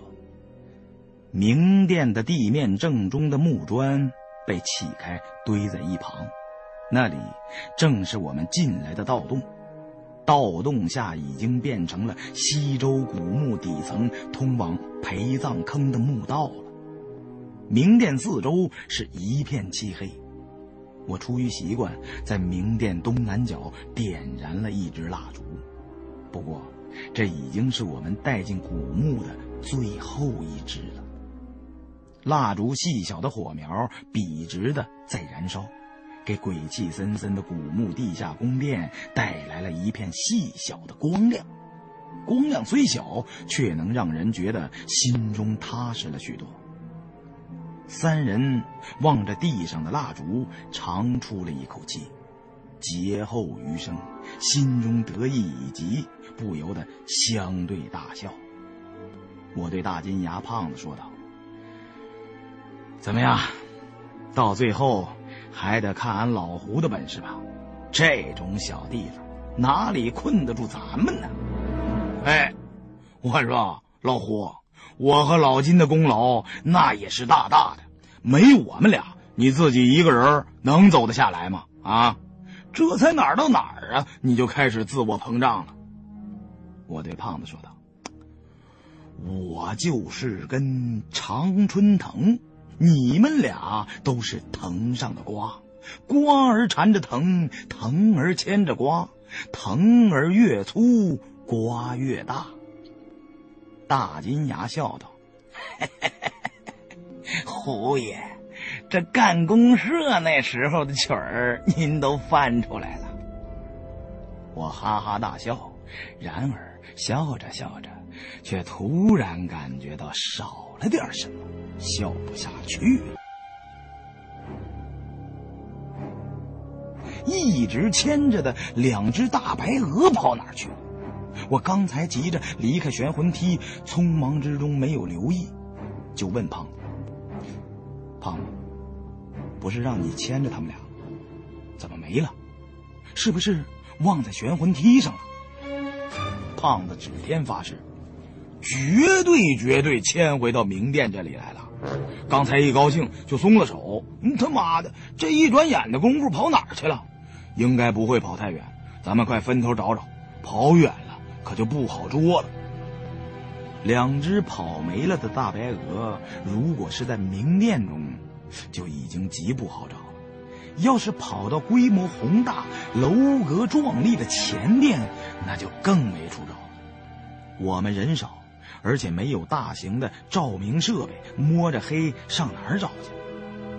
没有鹅，就无法摆脱幽灵种的围困。这明殿那么大，能跑到哪儿去呢？我们刚要四下里寻找，忽听人面石椁中传来一阵古怪的声响，这声音在空荡寂静的地宫中格外的刺耳。那石椁传来的声音像是夜猫子在叫，听得我们三人头皮发麻。按理说幽灵冢里不该有粽子，因为这具石椁本身早就不存在于世了，椁中主人的尸骨也早就没有了。这声音究竟是……而且这声音像是什么动物在拼命挣扎，是那两只鹅吗？不对，应该不会是鹅叫声，鹅叫声绝不是如此，这声音太难听了，好像是气管被卡住，沉闷而又凄厉。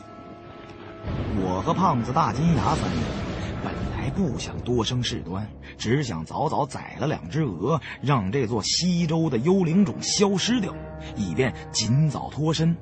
但是事与愿违，只好提心吊胆地过去看个究竟。我们三人各抄了家伙在手，我握着伞兵刀，大金牙一手攥着金佛，一手捏着黑驴蹄子，胖子则拎着工兵铲，慢慢地靠向石椁。胖子走在前边，边走边自己给自己壮胆，肯定是那两只鹅捣乱，抓住他们，老子要他们好看！”三人壮着胆子包抄到石椁后边，却见石椁后边空无一物。原本呢凄惨的叫声也停了下来，刚才那声音明明就是从这里传来的，怎么忽然又没有了呢？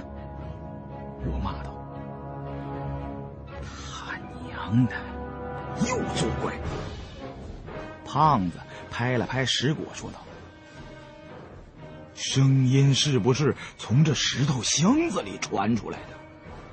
既然这西周古墓能以幽灵的状态存在，说不定连同这石箱子里长了毛的粽子也能一起幽灵喽。”“哎呦，您真是爷呀，可千万别这么说，我让你吓得心脏都快从嘴里跳出来了。”大慈大悲救苦救难的观世音菩萨保佑！大金牙念着佛，想把手中的挂件拿在眼前看上一看，以壮胆色，却发现手中攥的不是翡翠观音，而是鎏金的如来佛，赶忙又念上几遍佛号。我对胖子说道：“刚才那声音倒不像是从石椁中传出来的，我分明是听到从石椁后边发出的声音。再说这……”我刚说了这字，忽然面前白光一闪，落下一个东西，刚好掉在石椁上。我吓得赶紧往后跳开，仔细一看，原来是跑丢了的那两只鹅其中之一。它落在石椁盖子的人面上，并未受伤，展着两只大翅膀，在石椁上晃晃悠悠地走动。不知道它是怎么从木顶上突然落了下来，又是怎么上去。我们三人心中想到的第一个念头就是上面有什么东西。由于一直觉得声音来自下面，手电的光柱压得都甚低，一想到上面有东西，便同时举起手电向上照射。唐墓名殿天圆地方，上面穹庐一般的墓顶上布满着昭示吉祥的星辰，并没有什么异常，只不过是有些地方起了变化。明殿顶壁的边缘出现了一道道幽灵种的石墙，这种二目合一的奇观，恐怕当世见过的人不超过3个。我们见上面并无异状，便把石椁上的大白鹅捉了，可是另外一只仍然是不见踪影，只剩下这一只鹅如何是的？当下在明殿中四处寻找，却仍是不见踪影。这唐墓极大，单是明殿就有100余平米，但是这还没有完工。完工时应在这明殿正中再修一石屋，整个明殿呈回字形，专门用来摆放墓主棺椁，外围则是用来放置重要的陪葬品。现在明殿两旁还没有修筑配殿，后面的后殿也未动工，只出现了一条幽灵种的悬魂梯。前面的范围更大，筑有地宫，地宫前还有水池，想必完工时要修造成御花园一般。我们只有3人，照明设备匮乏，想在这么大的地方要找只活蹦乱跳的大鹅，虽不能说是大海捞针，却也差不多。一想到这座古墓中的种种诡异之处，我便一刻不想多胆，对胖子和大金牙说道：“既然只抓到一只，可千万别让这一只再跑了。咱们也不要管另一只鹅了，先把这只宰了，把鹅血淋到盗洞的出口，看看管用不管用。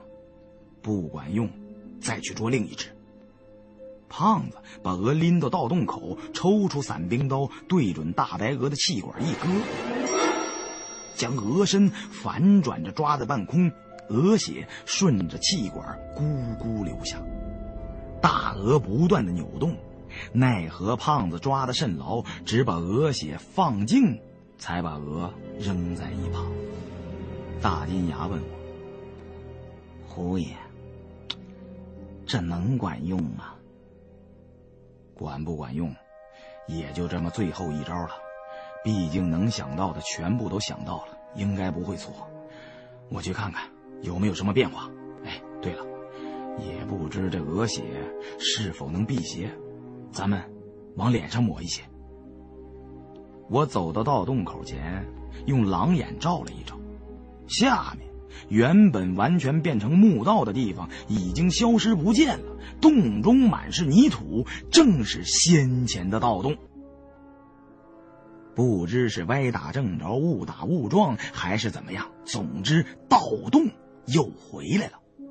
不过现在还不到庆祝的时候，我们的手电电池已经快要耗尽了，三个人分别动手把最后的后备电池替换完毕，跳进了墓道的竖井之中。这次是我在前面开路，我对胖子和大金牙说：“这回咱们就别停了，让金爷跟在我身后，胖子在最后。要是金爷半路爬不动了，胖子你推也得把他推到外边，这事儿你负责了。”这么着急忙慌的做什么？一点点往外蹭不行吗？反正这盗洞都出来了。你懂什么？咱们只宰了一只鹅，另一只不知道跑哪儿去了，说不定这幽灵种一会儿还得冒出来。要出去就得趁现在，如果半路再被困住，咱他娘的就直接拿脑袋撞墙得了。我不想再多说了，招呼一声，钻进了前面的盗洞之中。大金牙和胖子跟在后面，每人之间保持着2米左右的距离。爬出一段距离之后，我回头看了看跟在我身后的大金牙，他累得连吁带喘，但是为了尽早离开这条盗洞，咬紧牙关，使出了吃奶的力气，紧紧跟在我身后不远的地方。盗洞已经彻底恢复了本来的面目，我心中暗暗好奇。关键是先前那2只大鹅不太对劲，我们推测应是这2只大活鹅惊动了幽灵种，应该把2只鹅都宰了，才会让幽灵种渐渐消失。怎么只宰了一只就恢复原貌了呢？难道另外一只鹅已经死了？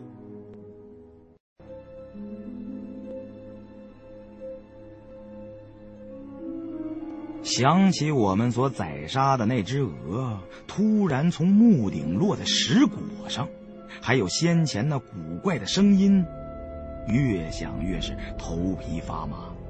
当下更不多想，继续顺着盗洞往外爬。又沿着盗洞向前爬行了20几米的距离，水滴声渐渐响起，看来行到一半的距离了，前面便是盗洞的截面。我爬到洞口，从上跳了下来，等大金牙也爬到洞口，我把他接了下来。大金牙汗如雨下，汗珠子顺着脸滴滴答答的往下淌，喘着粗气对我说：“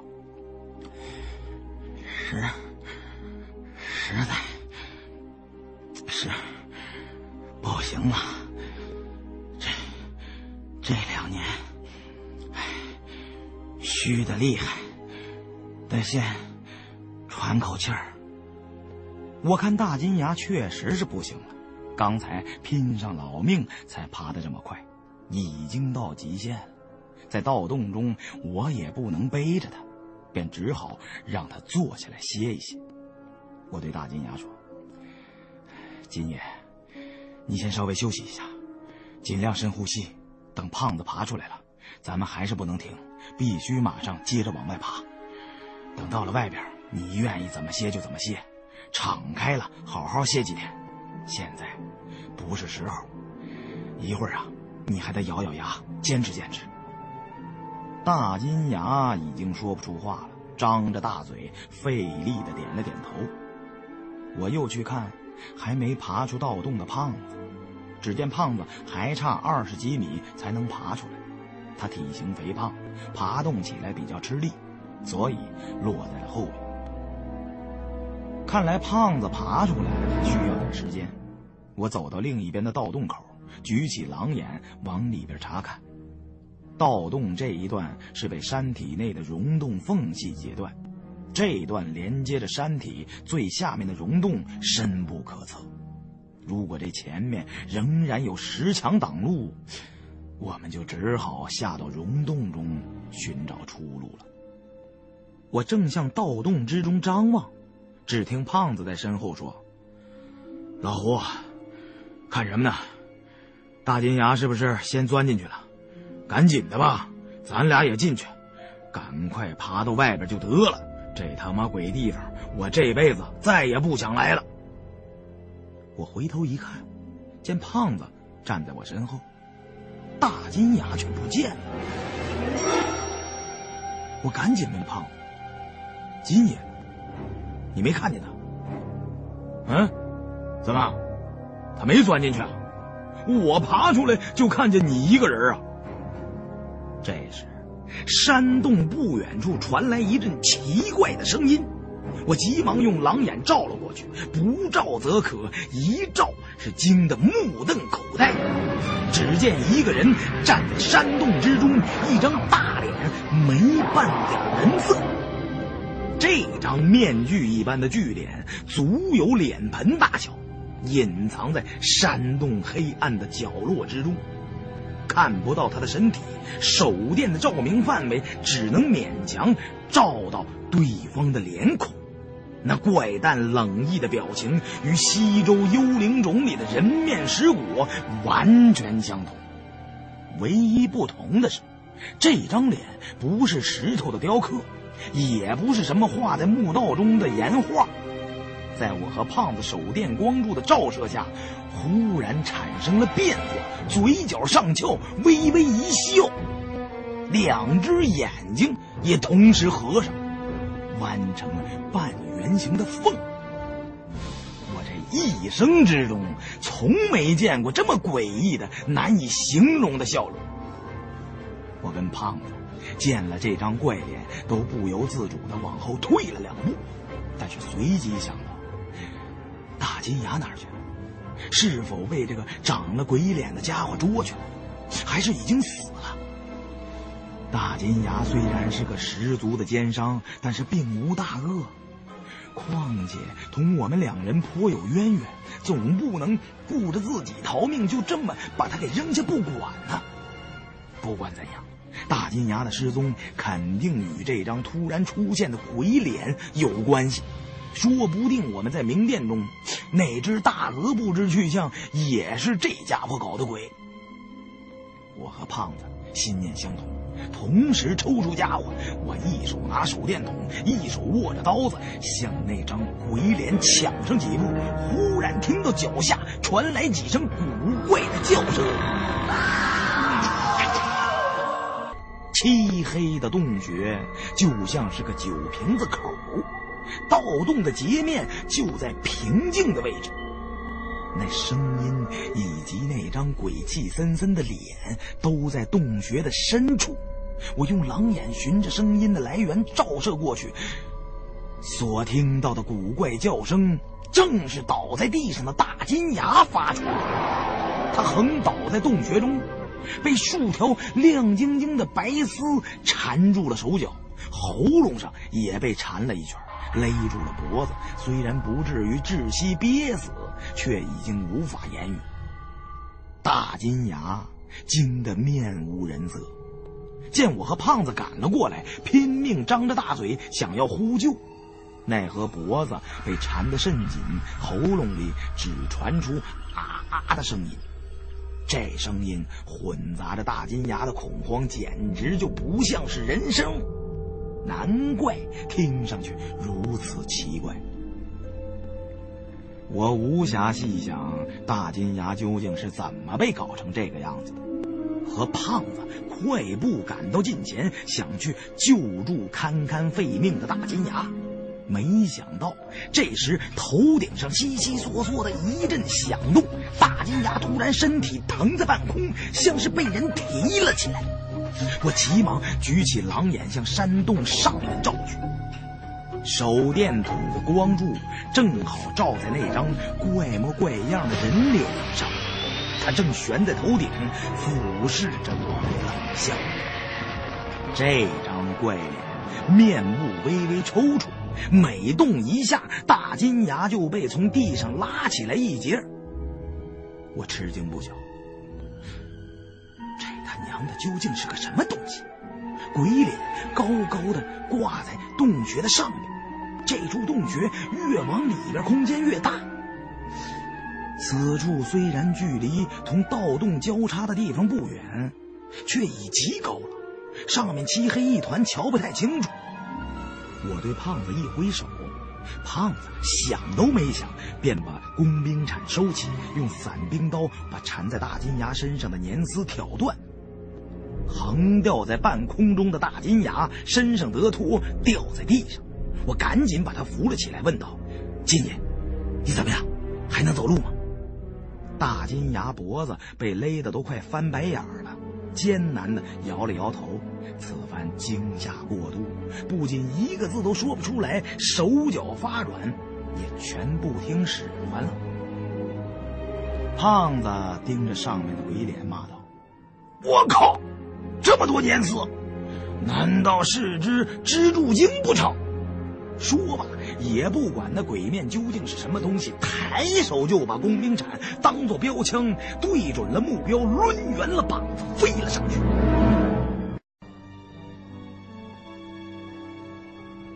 工兵铲菱形的铲尖正插进头顶那张鬼面，只见怪异的巨脸下面突然亮起两排横着的红灯，上大下小各有4盏，如同血红的8只眼睛一般。一只黑乎乎的庞然大物从洞顶砸落下来，我见势不妙，急忙拖着大金牙向旁边避让。一个漆黑的东西刚好落在我们原先所在的位置，我这次离他不足半米，用狼眼一扫，便把他的真面目瞧得清清楚楚。这是一只巨大的人面蜘蛛，通体黢黑，蜘蛛背上的白色花纹图案天然生成一张人脸的模样，五官轮廓皆有，一样不多，一样不少。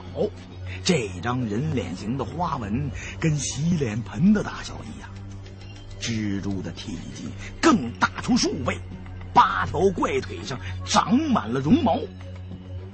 这种大蜘蛛我在昆仑山见得多了，背上生有如此酷似人脸花纹的极为罕见。当年当兵的时候，在昆仑山的一条大峡谷中施工，先是有一名兄弟部队的战友离奇失踪，随后在峡谷的深处，我们挖出了一个巨大的蜘蛛巢。士兵们哪见过这么大的蜘蛛，好在部队的军人训练有素，临危不乱，用步枪和铁锹把巢里的3只大蜘蛛尽数消灭。最后在蜘蛛巢的深处发现了那名遇难者的尸体，他被蛛丝裹得像木乃伊一样，身体已经被吸成了枯树皮了。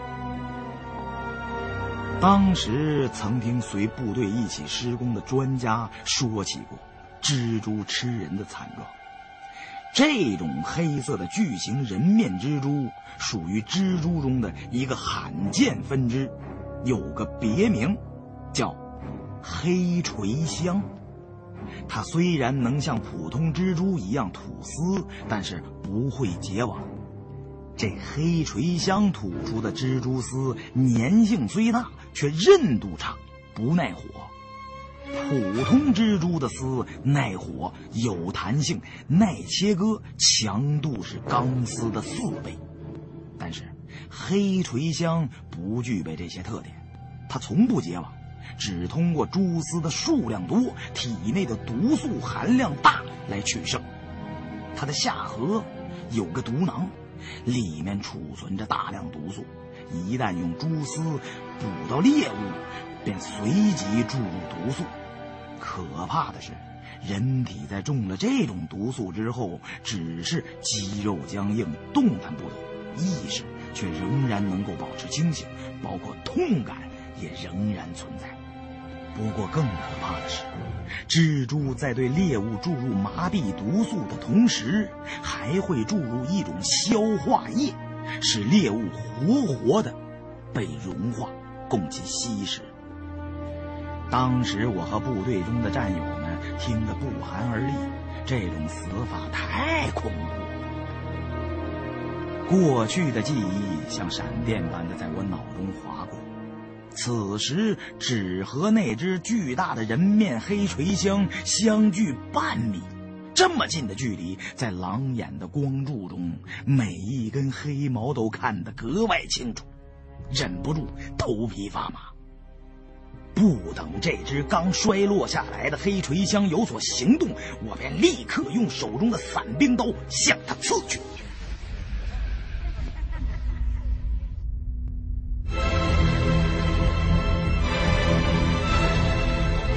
刀直径如重牛革，伞兵刀又短，没伤到这只人面黑锤箱，却把它扎得惊了。一转身便朝我扑了。我知道黑锤箱的8条怪腿是一种震动感应器，伞兵刀长度不够，无法给它造成伤害，于是举刀横划，刚好割到黑锤箱的前肢上。 那伞兵刀十分锋利，2指粗细的绳索反复割它几下也能割断。黑锤箱的腿部最是敏感，结网捕捉猎物，如果有动物撞到网上，全凭蜘蛛脚去感应动静。这刀虽然没把人面蜘蛛黑锤箱的腿割断，却使它疼得向后一缩，插在它背上的工兵铲也掉落在地。 胖子伸手把工兵铲拾起，大叫不好！老胡，咱他妈的真掉进盘丝洞了！边叫边疯了一样，用工兵铲乱砸那巨猪的身体。黑锤箱吃痛，飞快地向洞穴深处退去。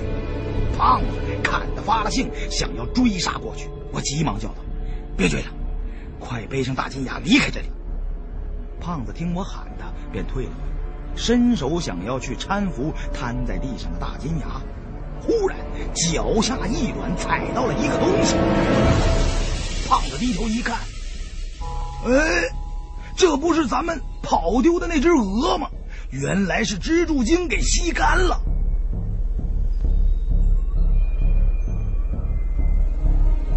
我扶着大金牙站了起来，对胖子说道：“你就别管那只鹅死活了。” 快帮我背人！幸亏咱们离开盗洞不远，这山洞里面深不可测。我原以为是溶洞，现在看来可能都是蜘蛛窝。咱们赶紧往回走，从盗洞中钻出去，陷到下面那些迷宫般的山洞里，想要脱身可就难了。我的话刚说到一半，忽然觉得腿上一紧，随即站立不稳，被拉倒在地。 胖子和大金牙2人也是如此，我们3个几乎同时摔倒。随即，我们3个人被一股巨大的力量拖动，对方似乎想要把我们拉进洞穴深处。我想从地上爬起来，但是挣扎了几次都没有成功。我发现腿上被一条小臂粗细的蜘蛛丝缠住。 刚刚那只被胖子打跑的黑锤箱，绝对没有这么粗的蜘蛛丝啊！难道洞中还有一只更巨大的，能拖动3个人？我的老天爷，那得是多大的一只啊！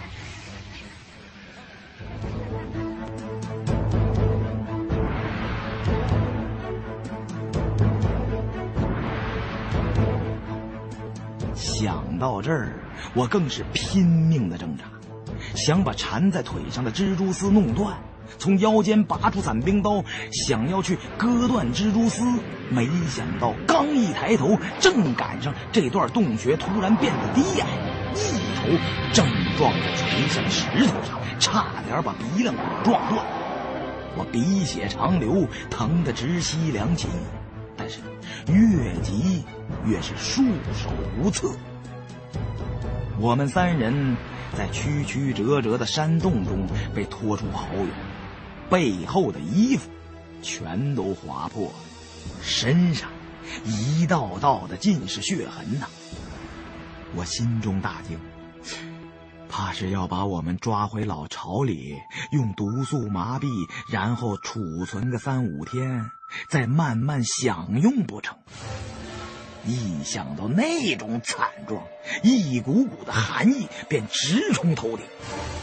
胖子自重比较大，他被拖了这么一大段距离，开始也是惊慌失措，这时候冷静下来了，随手抱住身边经过的一块石柱，暂时定住身体，从地上坐了起来，拔出工兵铲，3-4下剁断了缠在腿上的蜘蛛丝，也不顾身上的疼痛，追到我身边，伸手把我拉住，随即也把缠在我腿上的蜘蛛丝斩断。我大骂着坐了起来，用衣袖擦去满脸的鼻血，然后用伞兵刀割去腿上黏糊糊的蜘蛛丝。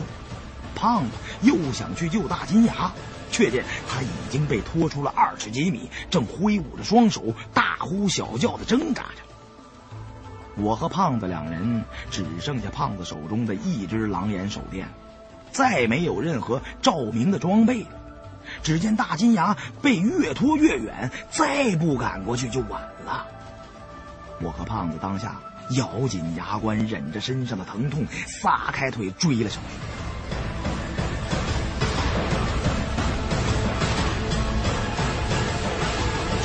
手电的光柱随着跑动剧烈的晃动，刚跑到大金牙身边，忽然胖子手中的狼眼闪了2闪，就此熄灭，没电，四周立时陷入无边的黑暗之中。